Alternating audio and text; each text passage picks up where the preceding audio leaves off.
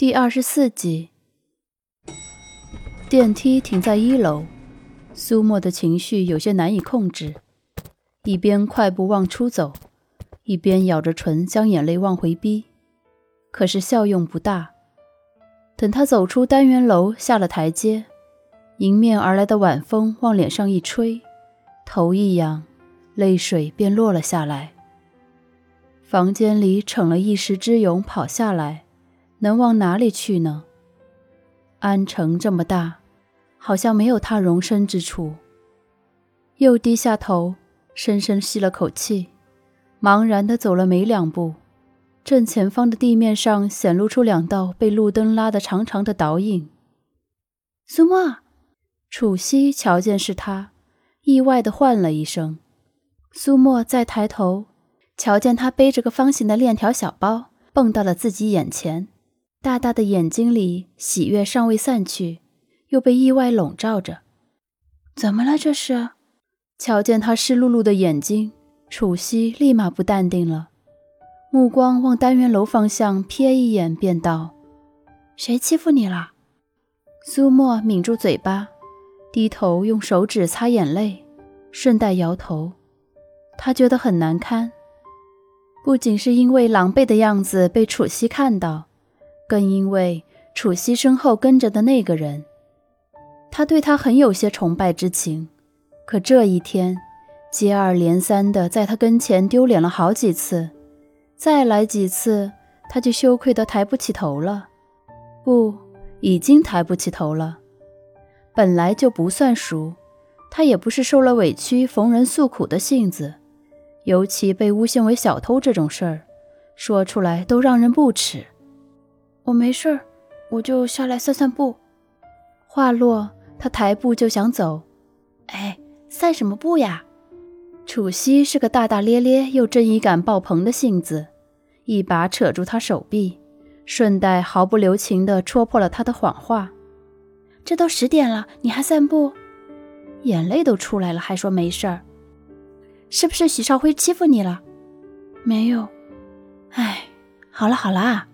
楚西叹口气，弯下腰去瞅他的眼睛。别哭了，跟我们上去吧。你对这边又不熟，还长得这么漂亮，一个人晚上在外面晃多危险。我就散散步，听楚西的吧。一直站在边上当背景的楚河突然出声了。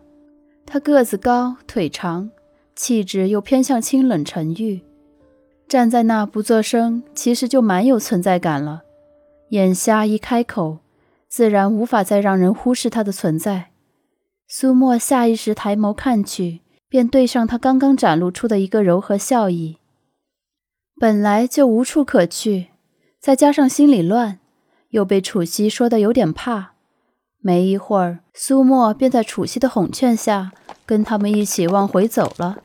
四个人走到单元楼外，正巧碰见风风火火下来的苏阳。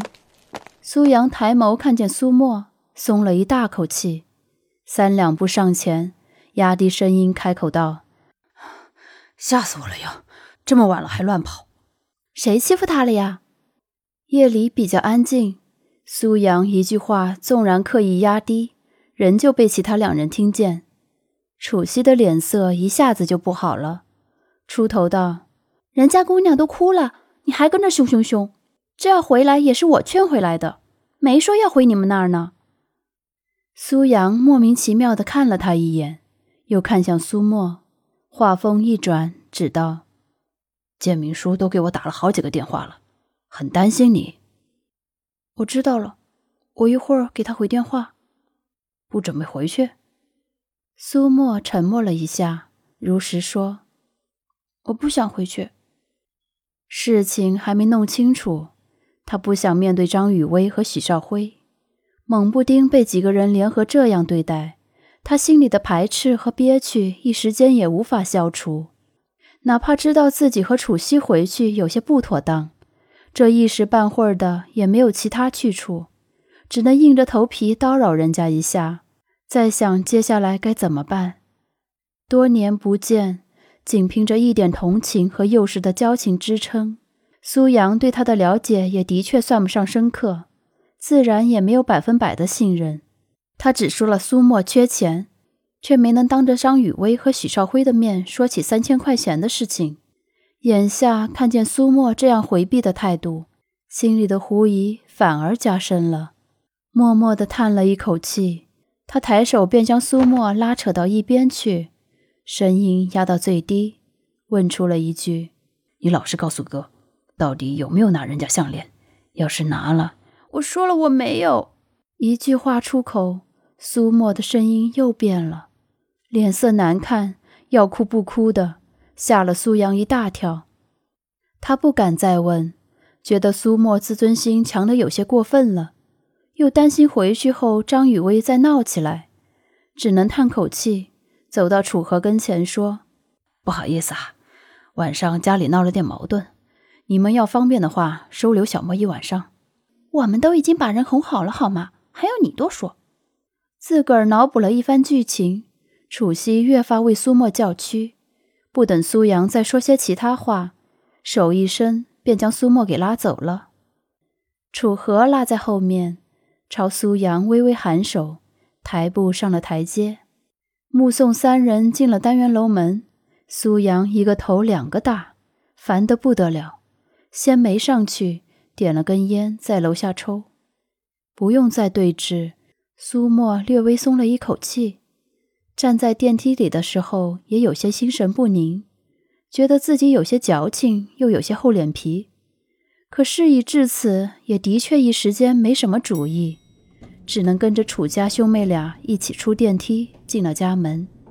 楚西按亮走廊灯，便弯腰换鞋，想起楼下苏阳的话，没忍住抬起脸，有些八卦的朝苏沫打听道：“是不是许少辉欺负你啦？我就知道他对你没安好心。”吃着碗里的还看着锅里的，男人果真没一个好东西。人渣。客厅里刚接水喝了一口，楚河差点被呛到。可恶，可恶！抬眸瞧见他，楚西嘴巴张老大，耳后绽开一个狗腿讨好的笑容，拍马屁道：“我说这男人里面肯定不包括你的。”要是这世上男人都像你这么清心寡欲，那绝对天下太平，对不对？男人里不包括他，清心寡欲，洁身自好不能用吗？说了半天，还是没有一句话中听。楚河似笑非笑地嗤了一声：“ 哼，我看你这语文是体育老师教的吧？”遭了嫌弃，楚西无语，抬手在嘴边做了个拉拉链的动作。兄妹俩这互动让气氛轻松了一些。